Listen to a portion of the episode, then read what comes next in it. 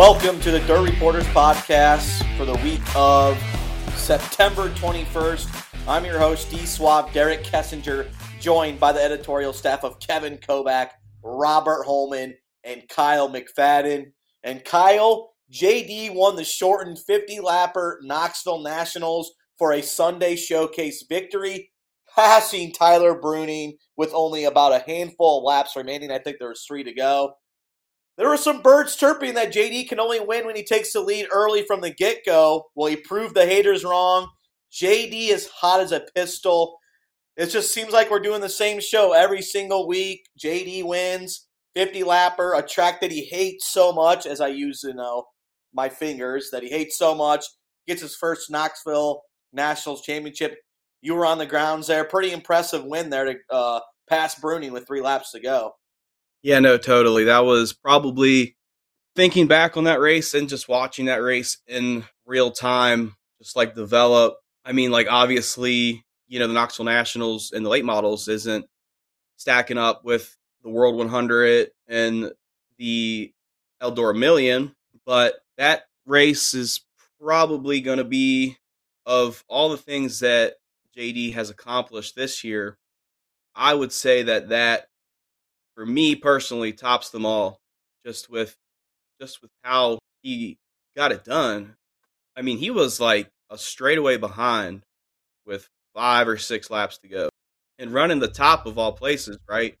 During the day at Knoxville, where not a whole lot of guys really seem to make the top work all day long. And here comes JD, just absolutely uh, going gung ho around the top, and and I was like, with five or six laps to go, I'm like, well, you know, if there is one place that he's going to have to make it happen, it is around the top, you know, because Tyler Bruening, I mean, he ran, I thought, you know, a flawless race up front. Like there really wasn't much else he could have done hold off JD.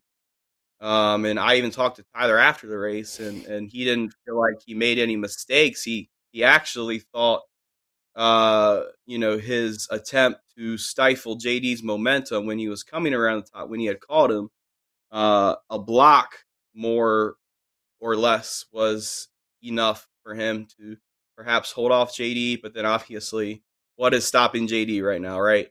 Seems seems to really be nothing. And so um it's just remarkable, you know, the the relentlessness of Jonathan Davenport this season. I think that race and just how like relentless uh, Davenport has been this year. That's why I say I think, in my opinion, you know, when I look back on his year, which is still not done yet, um, you know, that race on Sunday, though it was 50 laps, though it it, it was uh, circumstances that you could probably put an asterisk next to. You know, he's he still found a way to knock off another crown jewel at a track that he is admittedly not very good at. So, um, yeah, it's just here we are again, you know, talking about another JD crown jewel win. And, and no, it was not a snoozer. That was the first, those were the first words that came out of, uh, Davenport's mouth after I had talked with him. You know, he was, uh, he was glad that it wasn't a snoozer. He was, uh, you know, took pride in, the fact that you know he could, uh, knowing that he really had to work for that one, right, and that there was really no excuses with you know the aero and and uh, you know just fans and and what they say these days about how that you know the race wasn't handed to him, but unbelievable performance once again from JD. The dream season, so to speak, rolls on, and uh, kind of a fitting way to end the summer, right? Because summer technically ends this Thursday. Um, so just kind of a fitting way for uh, Jonathan Davenport to end what has been just an incredible summer. Yeah, it's been a great summer for JD as well. Just 2022 since the springtime has just been dominating. No signs of slowing down. And Kovac, Tyler Bruening, so, so close yet again. He's been there knocking at the door. Mississippi Thunder, he was leading, spun out for 50 grand. You thought he was checked out here. He was going to win a Knoxville national title. But then again, JD passed him. And when's he going to win these big ones? I know Clayton had a good quote to Kyle saying once he gets that first one, a whole bunch of them are going to follow suit. But man, it's nice getting second, but I think he's pretty devastated after Sunday. Oh God, uh, his he's still chasing a national touring series win, and the two races that he's come the closest were Crown Jewel. Well, not Crown. Let's not say Mississippi Thunder wasn't a Crown Jewel yet, but fifty thousand dollar to win races uh, on both occasions, uh, and in his home state, and they're both were in Iowa. I, I mean, he, he both times I was talking to his uh, crew chief Zeb, you know, on on Monday night at Kokomo um, when I was there for the XR uh, Super Series race in Indiana, and in you know 24 hours after they had just uh, lost that race at Knoxville, you know Zeb said that they were still uh, you know kind of a little bit down. I mean, but they were it was so set up for them twice now to for Tyler to win his first big national tour race in a 50 grand race in his home state. I mean, how much more perfect would that be? I think you know, uh, Mississippi Thunder back in May. That's an hour and a half or so from his house, and then uh, Knoxville Zeb had said yesterday on on uh, on uh, two, on Monday that that's the race that they've always like focused on the most. That's their their biggest race of the year. They love the Knoxville Nationals. Uh, Tyler's father, uh, the family business. They have a, a, a rock mine down down there, uh, right in Knoxville. So there's a lot of people that you know uh, employees that come to the race, and man, there they are leading that race and going and go. I mean, I know they would have been happy with a second place finish probably when they started that weekend, but when he's lead leads that many laps and you could see that checkered flag, uh, you know, just ahead. Oh man, what a crusher! I mean, it wasn't as bad as the Mississippi Thunder loss because that one he had that race, you know, pretty much in control if he just would have stayed in the rubber because the track had rubbered late in the race, and then he just went in there a little too hard and tangled with a lap car. And I remember that I was at that one, and and man, Tyler, he didn't come out of his hauler for probably 20 minutes at least after the race. I mean, and I thought he was going to say barely anything. I finally got him to say a few words. He was so distraught after that one. Wasn't quite that bad. I mean, he went to victory lane for the top three, and he entered, he talked about it, and you know, he, he knows that he, you know, the, the greatest driver, late model driver in the world right now, had to pull out all the stops just to pass him with a few laps to go. So he could be satisfied with that. And his that was his first five figure payoff that he's ever had in a race. It, it, uh, Zeb, his crew chief, said his most money he's ever won was seventy five hundred dollars, in, in any uh you know for any payoff. So for a twenty five thousand dollar payoff per second, that's pretty good too. And at least had that as a consolation. Uh, but man, twice, twice uh, he's really come close. One of these days, Tyler's going to get it. Yeah, and watching Sunday, you're cheering for him. You're like, hey, JD's have a great year. It'd be kind of cool if he won again. But when you see those guys that are trying to find their first crown jewel, find, trying to find their first national touring win, you're definitely on the inside cheering for him. So uh, maybe the next time at another crown jewel uh, TV can get the job done. Robert, it was like peaks and valleys at uh, Knoxville Thursday night. No one really liked the track. It was very hammered down. Friday, the racing was awesome. You had a lot of lead changes. Pierce won that one. It kind of felt like old school Knoxville. Then we get the rain out Saturday, and you have to keep these teams here Sunday. They had to rework the track that took hours. It just kind of like a it was kind of like a weekend where you never got that momentum at Knoxville that we're used to seeing. Yeah, you know, it was kind of a uh, it was like, did it really happen? Did it not happen? You know, you're kind of if you're not there, kind of uh, I'm not saying that the the Sunday race was disappointing. I'm not saying that it was uh, a letdown or anything, but it just like you're right. It, it was just kind of uh, you know when the show got pushed an extra day, it really just kind of uh, took the wind out of the sails there. You know, um, you know I, I've always thought that Knoxville was a place where you never really were hundred percent sure what you were going to get with the racetrack anyway. I'm not sure what drivers were complaining about in terms of, you know, the surface and and it being fast and I mean you're there for 3 days and you just you really don't know what you're going to get from day to day. So I thought that they made the made the best of of what they had, you know, to deal with, but I don't know why they would outwardly complain, you know, knowing that the next day is probably going to be different or the next day is more than likely going to be better. So uh so yeah, it was kind of a, a weird vibe to me. You know, of course I wasn't there, but I did keep track of I was watching, you know, all of it. So it, just was a, a weird vibe, you know, and and then of course on Sunday it just didn't look like the crowd was all that great. So, uh, so I don't know. It's, but you're right. I don't know what else to say about it other than it was just kind of an odd weekend at Knoxville.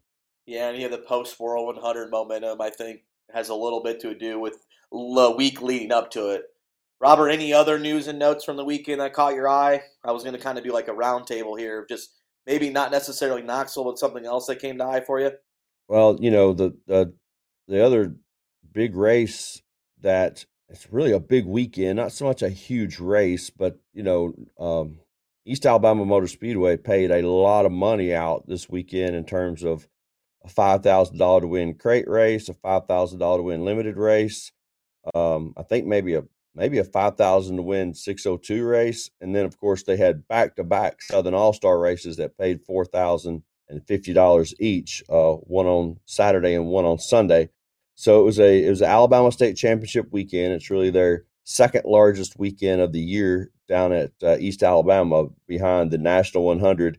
And I think we've all over the years, um, kind of over the last kind of five or six years, seen what the National 100 how it can be drug out and how it's just how we've kind of some of us kind of dread going there. Some of us look forward to it. I'm not sure who those people are, but but this weekend was better I think this weekend was a uh, for the Alabama State Championship. I think this weekend uh, was a positive, very very positive sign for East Alabama Motor Speedway, uh, moving towards the National 100. So hopefully that uh, when they do host that big event, that uh, they can carry that momentum from this weekend into that and, and say yes, we we do now have our act together and look at look at this as a because you know, for years, the National 100 is kind of in the South. That's as close as we had to a crown jewel in the South, really, until, you know, like the Dixie Shootout.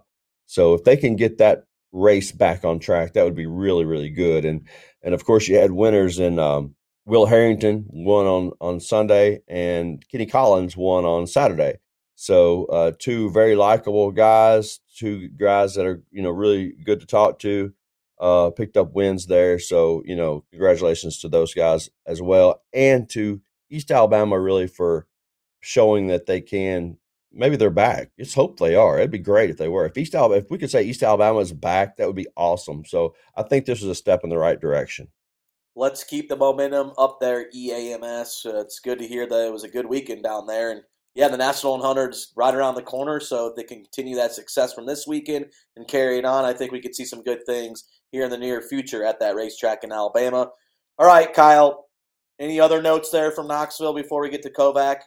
Just kind of piggybacking off of what Robert said, I was obviously there and on the grounds and stuff, and I have more, I guess, of a background with the sprint cars and I guess kind of piggybacking off of the track conditions and maybe why the drivers were upset. I just think if there wasn't so many guys that had problems, I mean, probably over almost a quarter, nearly a quarter, maybe more than a quarter of the 48 guys who had signed in that night track had had problems, car issues. I think if, you know, just kind of the tension there too, um, of how the you know week started for many guys.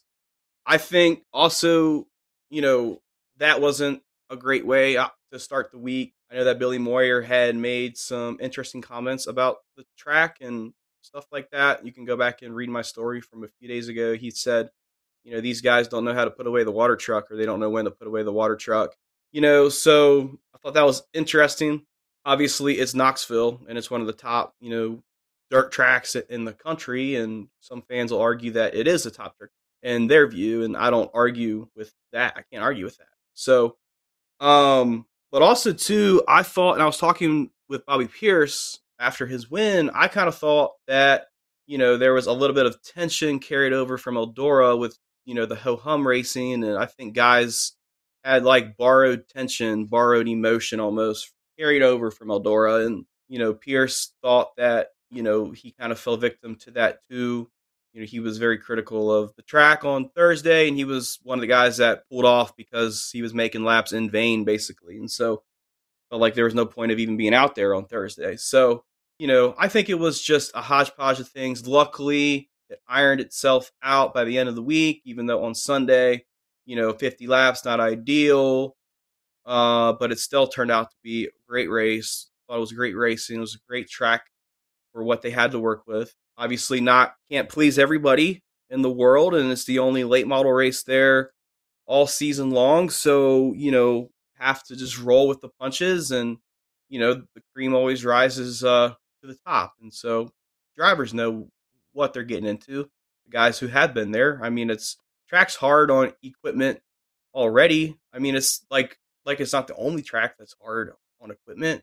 You know, I mean, we've seen that a lot this year. Yeah, those are just kind of some final thoughts there.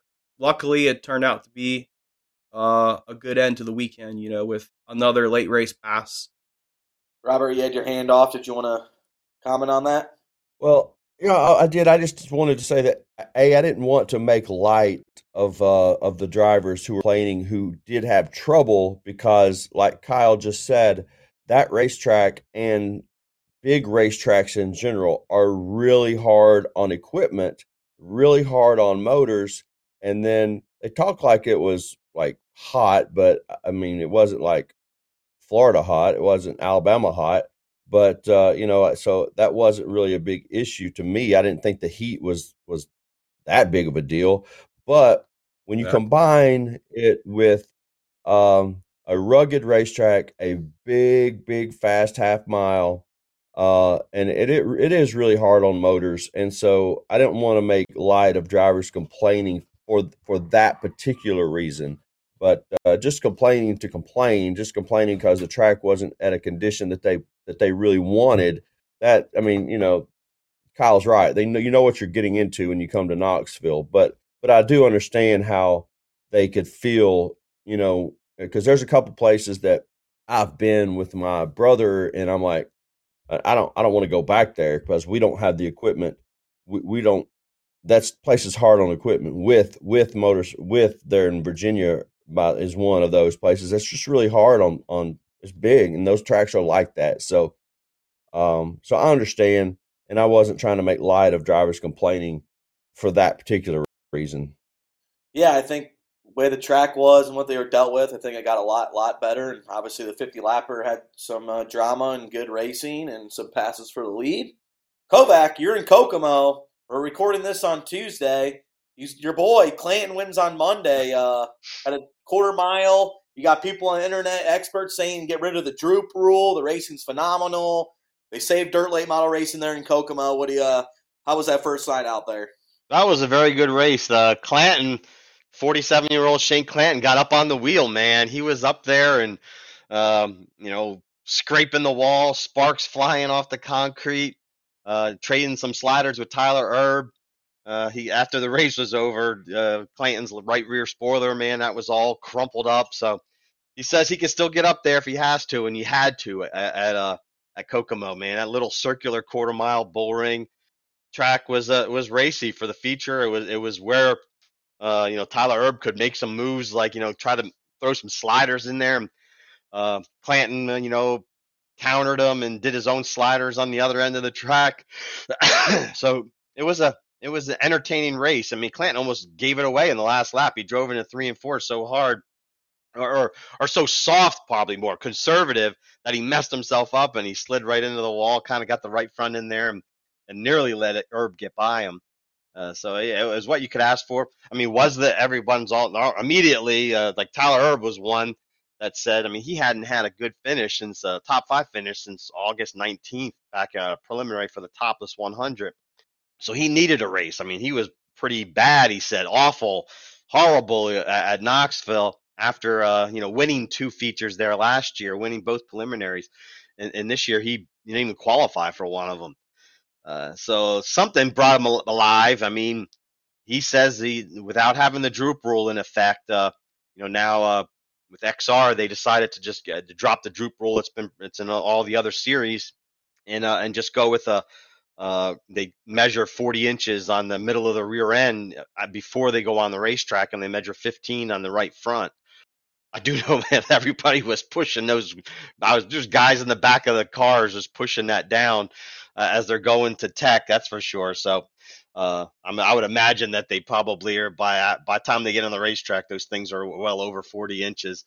Um, and, you know the way that they're uh, compressing there before they go through the tech. But uh, it, it's I, I, mean I didn't talk to everybody yet. I mean I'm gonna try. I'm gonna work on a story for my column this week on uh, you know thoughts on uh, uh, on the droop rule. Did it help? Does it is it better? Do they want drivers want it to be across the board? You know, like not just have one series not have it. So like they make a special have setups or something. Um, have to see exactly. I mean, we'll like we'll have another night of racing. Uh, by time this is uh, you know aired, we'll already have another one. We'll see how that worked out, and don't want to like jump to any conclusions about how you know how the racing is different. You know, just from one from one event.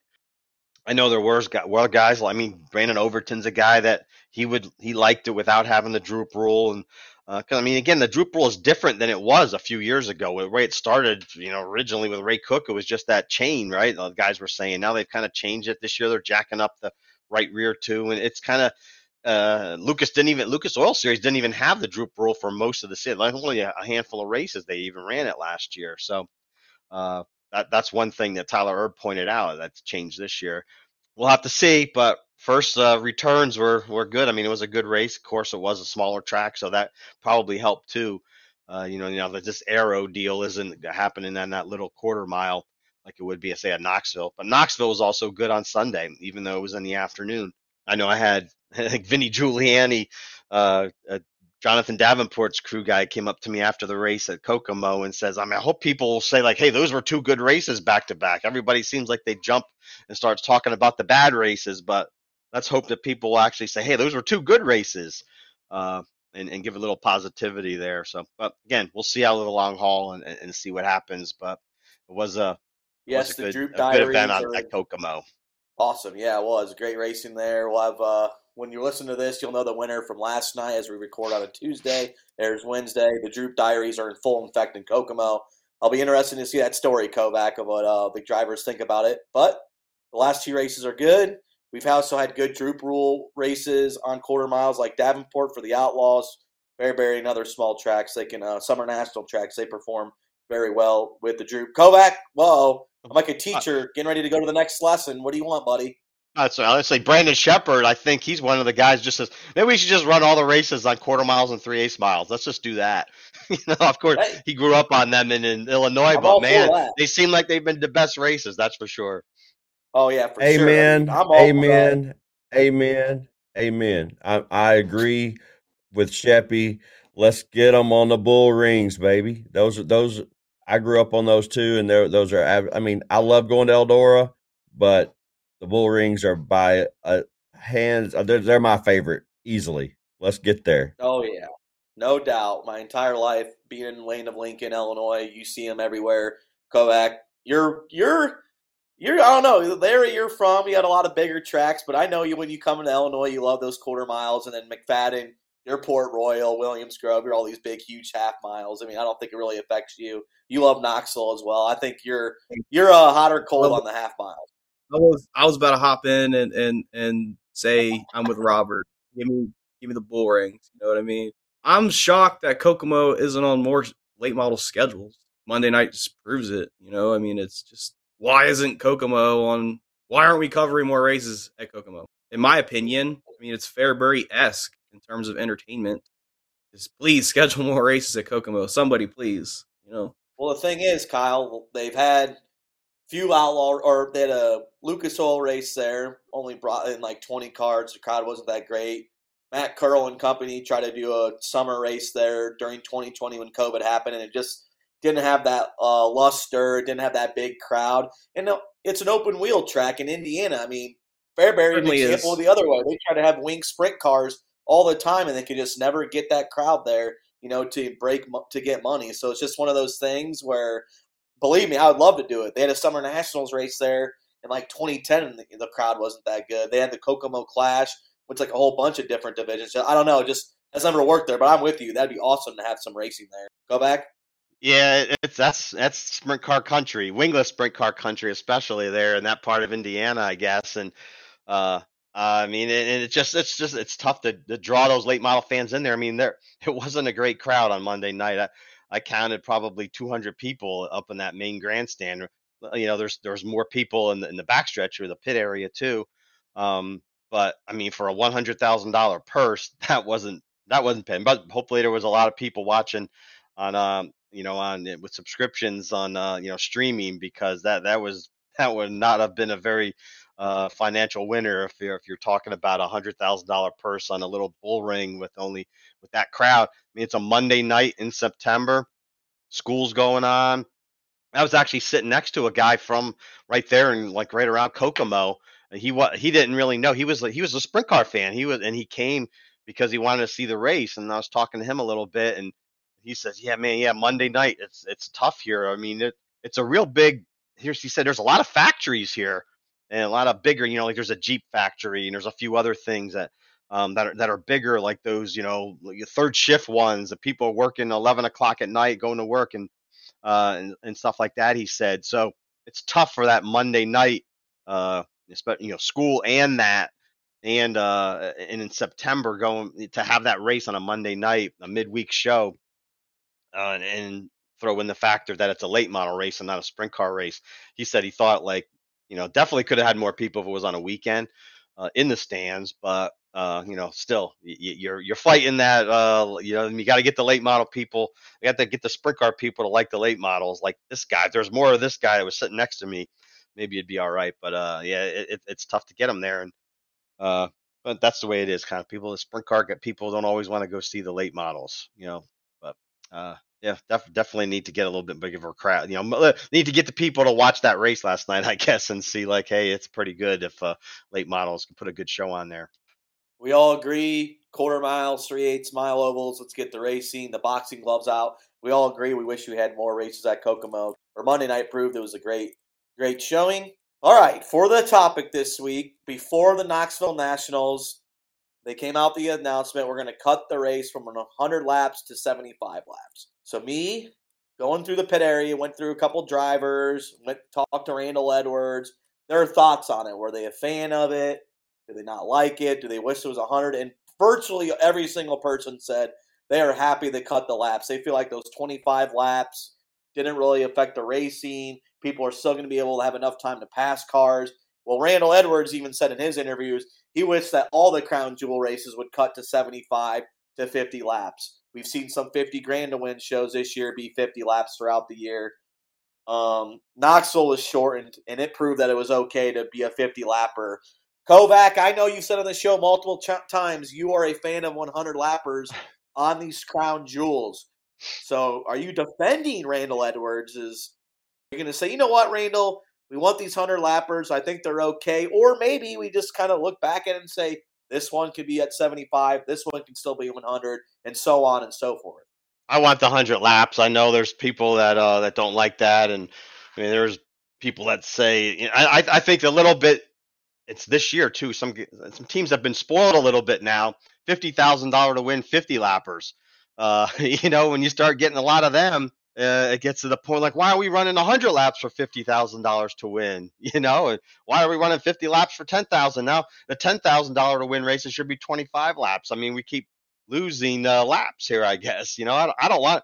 If I got to know in Knoxville, I, those races, I, I want the hundred lap race on Sunday. I mean, no, it's a big track or Saturday uh, for a finale. I know it's a big racetrack, but that that racetrack that race usually produces late race uh, um, you know excitement, late race, late race drama. I mean, not all the time are 100 lappers going to be good. Obviously, not all the time are 50 lappers good. Um, but I, I mean, I just don't feel like it's as big of an event if it's uh, you know, uh, if, if it's 50 laps at at at uh Knoxville, same as like the the World 50 at, at Eldora. That wouldn't be. That's it, it's kind of 100 laps just has a There's feel to me that it makes World it a bigger event. I know exactly right. We don't need a World 50. We need a World 100, and I want I want the biggest races to be 100 laps. I mean, I know this these 50,000. That's the thing though. You start getting these 50,000 dollar to win 50 lappers, and it's going to make everybody like, oh, we don't want to run 100 laps anymore. We only want to run 50. But and there was oh like oh we can't you can't go 100 laps without you know making a fuel stop. I don't want a fuel stop at Knoxville. I know they didn't have a fuel stop for many many years. Everybody seemed like they made it to the finish at, at Knoxville, and apparently the the the uh, the gas fuel cells they shrank in size. They that's not the size they need to run for that. You know, hey, I, again, I'm I'm also used to big block modified racing in the Northeast. McCreadie would probably tell you the same thing here. Ran a lot of hundred lap. All the Super Dirt Series races were 100 laps when I was growing up. We used to have 200 lappers in the fall. Um, used to have pit stops with the quick quick fills and stuff. I mean, late model guys don't uh, don't have the pit stops like the, the, the modified guys did for a lot of years.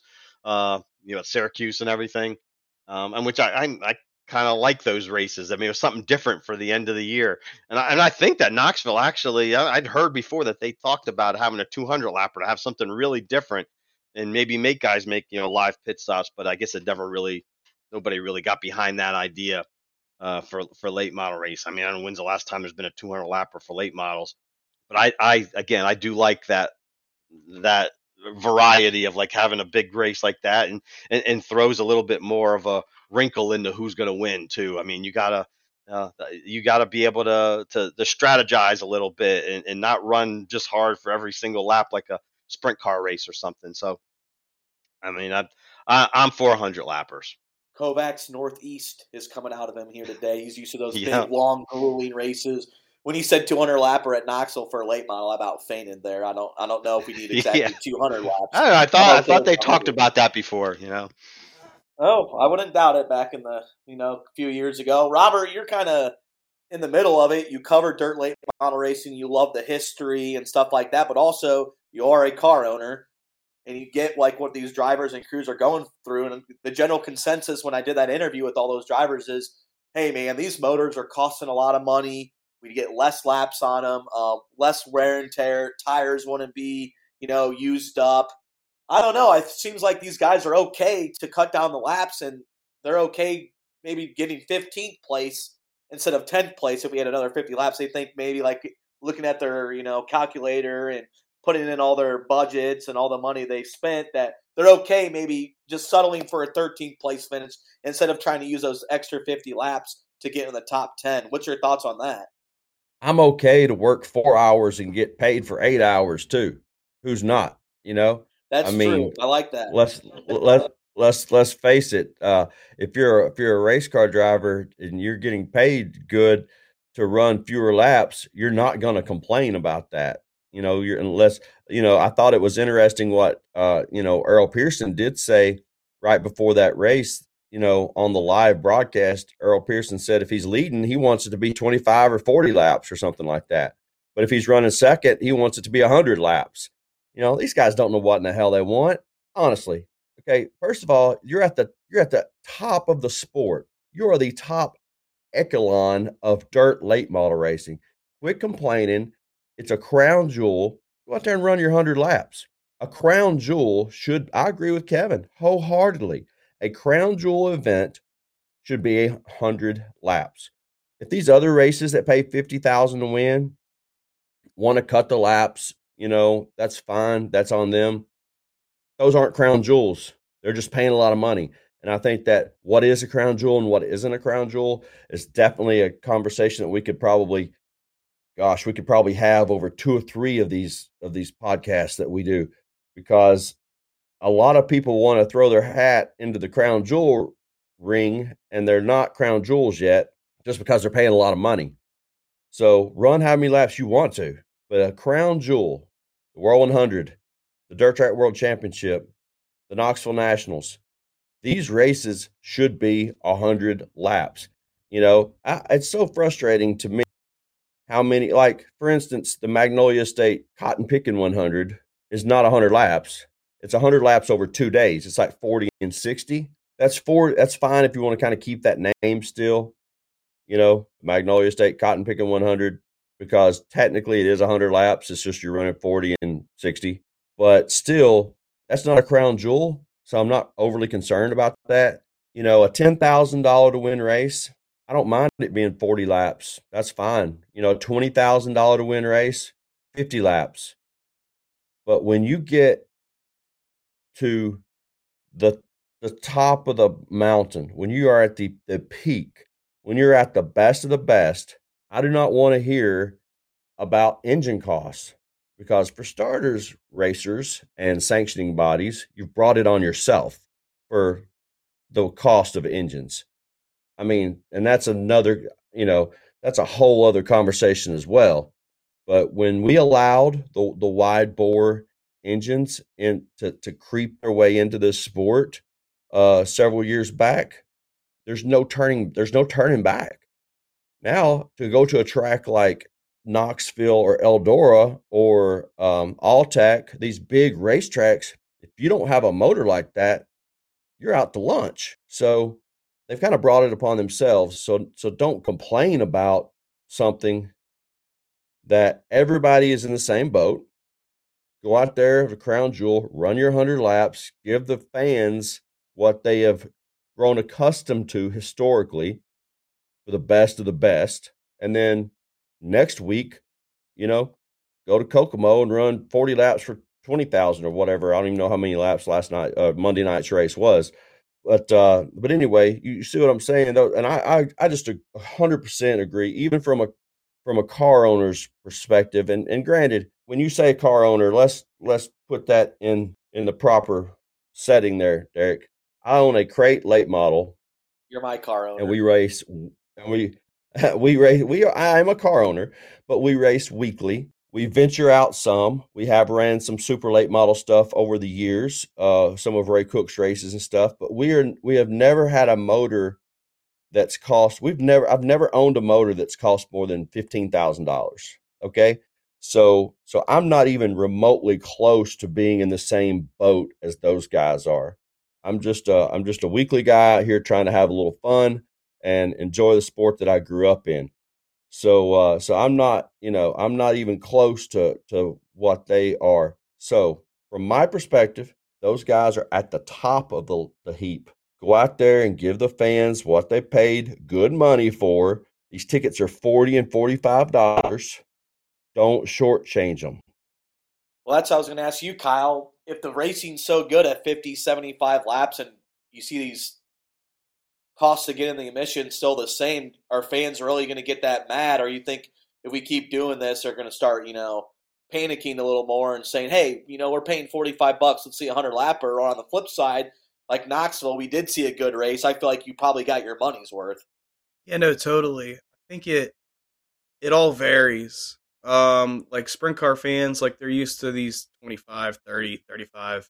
Shoot, 40 laps for a sprint car race around a half mile. That's a that, that's a long way. So depends on the fan and their background and their interests, you know, whereas a guy like Kevin, right, you know, you grow up accustomed to watching those long, grueling from a driver standpoint, you know, big block modified races in the Northeast. And so it really all depends. And then you have the late model world where you kind of go both ways. And so, but I'm with Kevin and Robert crown jewel races, please keep them at 100 laps. I don't want to see a crossroads with this, especially after Knoxville, where 50 laps. Now, you know, the, the reason why it was cut to 50 from 75 was because of the blistering tire temps. I have no issue with that. I have absolutely zero problem with what they did on Sunday.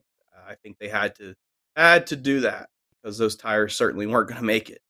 Maybe even 75 laps. So, but cutting it to 75 in the first place, you know, with no fuel stop, I guess the only guy that really was opposed to it that I talked to was Mike Marlar, like strongly opposed to it.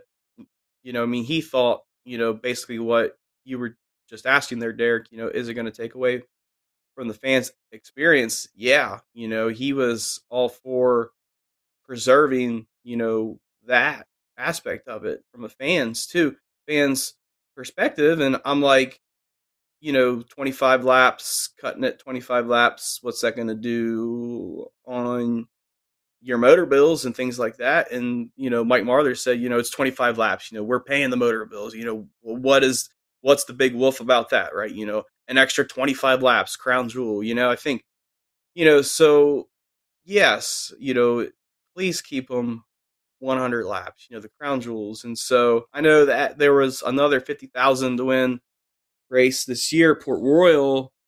And from what I understand, the, you know, Steve O'Neill, the promoter at Port Royal, you know, Rick Schwallie from the Lucas Oil Late Model Dirt Series basically gave Steve O'Neill the option. You know, how long do you you want your fifty thousand to win race? You know, that race could have been 100 laps, could have been 75, it could have been 60. As many as Steve O'Neill won it, and he had the option to, you know, go with the 50 laps at his track. And so, you know, and and and uh, he he even said, you know, that option was was kind of gravitated toward the sprint car guy inside of him. You know, just uh, let the guys run as hard as they can, and, and uh, you know, let's just uh, you know put on a show for 50 laps, and then obviously on the flip side of that too, from my perspective of it, 100 lap race, you know, those are those are are take take special strategy, obviously, right? I mean, the guys that are the greats in the sport, you know, it's just another element that you really that it's it's it's just extraordinary. And so I think extraordinary races separate the guys who are good and the guys who are great. And you know, the guys who uh, we remember that we will remember in the sport for, for time and time or you know, just years and years to come, you know, decades to come. So please keep them 100 laps. Kovac, you going to make them 400 laps or what? no, no 400 laps, but I do uh, winning the crown jewel race it's supposed to be it's not supposed to be easy. It's supposed to be hard. It's supposed to be harder than just a 50 lap regular national tour regional tour race or whatever. Um, if you win one of them you're supposed to have accomplished something that's really really difficult and and not saying winning a 50 lapper is still difficult it's and winning a 25 lapper is difficult but i want that to be you know to, to that that level of difficulty to be ramped up for the biggest races, and that's why I want uh, a uh, hundred laps and and also like I mean as a fan too. I mean a fan really tech really want to get down to it. It doesn't matter to a fan if it's uh fifty thousand or twenty or ten thousand to win. Um, I mean obviously the and the number of, of uh you know the the admission price will go up when it's more money to win. But I've always thought that like yeah, yeah, as a fan, I mean, it's like uh, it's um, I want if I'm going to be paying more, uh, I don't want to just be paying more just because it's going to be paying more to win. I want to be paying more because I'm going to get more, uh, not just more some more drivers, but uh, more racing. So I want hundred laps as a as a fan coming in, uh, and and knowing that this is something a race that's different than normal. Uh, it's not just a 50 lapper that just has a bigger purse uh, give me something that gets me my blood pump, pumping a little bit that I know that it's a special event. And that's why I feel like these 100 lappers always are, you know, like the, the, the, the topless 100, the north south 100, the firecracker 100. You lead up to this totally big event. And I mean, the firecracker 100 was 50 laps when a few years ago, kind of made for TV because that's how much time they had. It didn't feel like the firecracker 100. That's one of those asterisk ones. I mean, and, and really, same with Knoxville this year. 50 laps. That's I mean, that doesn't feel like the Knoxville Nationals. Uh, I know, you know, obviously, you know, so, something different could win just because of that. Like, I mean, you, I want, you have to put that hundred laps together to get the big crown jewel on your resume, right? Yeah, I think the original crown jewels, Dream, Late or World 100, PDC, Dirt Track, Cedar Lake, North South, they'll all stay at 100. But you know, I could be okay with uh, you know the 75 laps at Knoxville because it, I mean, it's still going to produce great racing. As a fan, if you see good racing, I don't think it really is going to matter to the person. And then obviously, Robert, we're going to get to you really quick his comment about you know getting paid to work four or getting paid to work eight hours if you actually only work four hours. So I like that comment, Robert.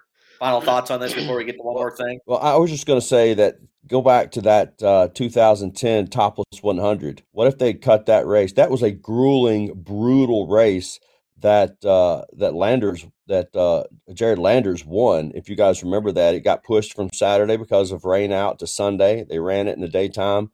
And what if what if that race was what if they cut that race? You know, uh, we wouldn't probably would not have had Jared Landers as a crown jewel winner. Most like I mean, uh, most likely. So you know, arguments can be made on both sides of, oh, it's a, it would have been a great race if they could have gone all out for 50 laps versus, you know, I know that tire wear and people pitting all the time and that sort of stuff is not all that, ex- and the cautions are not all that exciting for fans, but it does add a ton of drama. And, uh, and so that 2010 Topless 100 at Batesville would not have been near the same had they cut that race. Uh, but uh, you know, thank goodness, you know, Mooney Stars like it's a topless 100, it's not the topless 50. So, you know, that was that turned out to be Jared Lander's biggest career win, which likely would not have happened had that race been cut shorter. Yeah, phenomenal victory lane, helmet toss, hot as heck that day. Think Todd Turner about died. He was he was white as a ghost and sweating very, very much, according to Michael Rigsby and other reports from the track that day. But if it was shorter, we would have said heard Scott Bloomquist not say, as far as I'm concerned, I lasted the longest on the original tires. I won the race. They got a gift. So we got a good quote from Bloomer as well. So if we didn't have that 100 lap grueling race, Bloomquist would have won, and we wouldn't get a great quote from him. We'll just have to wait and see about these. Drivers are always going to be fans of less laps, and crew drives are definitely going to be. But to keep the tradition of our sport, I think we do need to keep it at 100 laps. Maybe if it's a racetrack like Port Royal, they can decide how many laps they want. I'm okay with that as well. But the original Crown Jewels, the big ones, should be 100 laps, no doubt about that. All right, guys, we're going to finish with the one more thing. Kyle, what's up, buddy? You can lead off for us. Get on base. Come on. For sure. Well, I think we have a uh, a title watch in the Lucas Oil Late Model Dirt Series now. I think uh, Tim McCreadie's 195 point lead just got almost cut in half over the weekend. That is down to 100 points over Brandon Sheppard. Eight races left in the Lucas Oil Series Tour this season. So, uh, certainly something to watch this week going into Brownstown. And I'll add another nugget. Uh, Ross Bailes picked up the win at Dog Hollow with the ULMS Series. Um, didn't expect Ross Bailes to be trekking all the way up to PA to race, but uh, he's back and uh, he's got two wins now in the last three races since taking six weeks off. So Ross Bailes' back on the map, and uh, we got a title to watch in the, I guess, to watch in the uh, Lucas Oil Late Model Dirt Series between T Mac and uh, D Shep. Yeah, Sheppy had his heartbreak at uh, I seventy there in July when they were leading and had the motor problems there. T Mac on Knoxville on Sunday. We'll have to wait and see. A couple good races, one in the past in Brownstown. The Rocket One car has been obviously good at PPMS as well. And then a, the Dirt Track World Championship, that is like Sheppard's playground here in the last 10 years. We'll see if Sheppy can make sure. some noise there. T Mac's a good points racer, so I think it's going to be very tough for him to come back and beat him, but you never know in racing.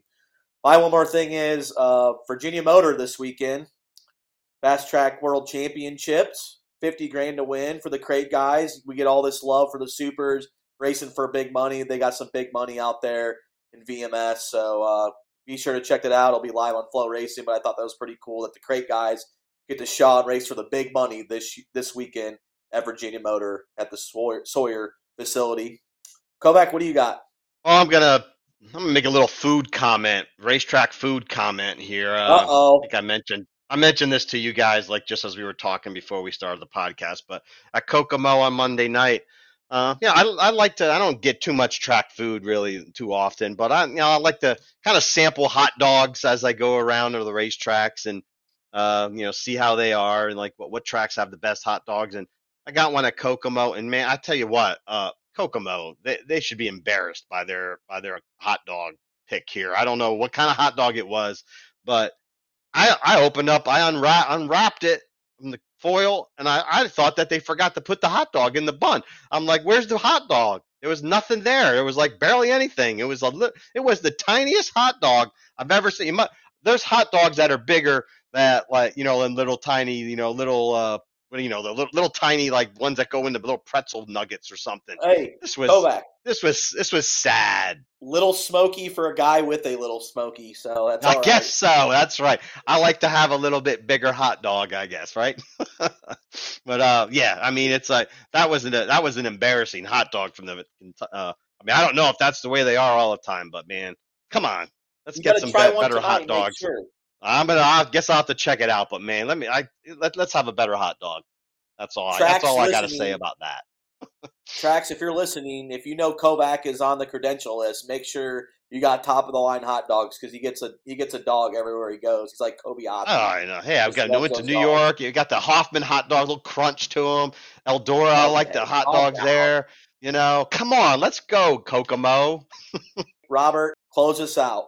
Yes, sir. I would like to uh, to just point out that the ageless Hall of Famer, NASCAR Hall of Famer, Red Farmer from Hueytown, Alabama, of uh, of course of the Alabama Gang fame, won his heat race at Talladega Short Track in the uh, Crate Late Model Division on Saturday night. Started on the outside front row of the main event. Unfortunately, he was an early retiree and and uh, and finished uh, pretty pretty well back, but in the feature.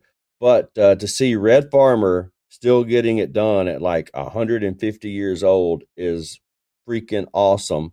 Uh, you know, anybody knows Red knows he's got a smile and he's uh, you know, a handshake and happy to talk to anybody when he's down there at uh, at uh, Talladega Short Track. I think still pulling with the same same van that looks like he borrowed from Bob Memmer or something. But uh, uh, but it's uh it's uh, great to see Red Farmer still out there getting it done on the on the dirt tracks at like 90 plus years old.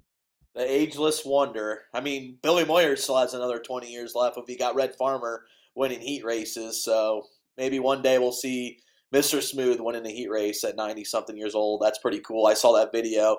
Can still get her done. Always remember him racing the Prelude and obviously a legend down in that st- state of Alabama as well. Well, guys, it's been a great show. People listening, be sure to check out all the content on FloRacing and DirtOnDirt.com. We have full highlights in live video coming up this week. This weekend, we got the Jackson 100, the FASTRAK World Championships, and other races. These guys will be all over the country covering as well. Um, thank you for listening. Until next time, this is the Dirt Reporter.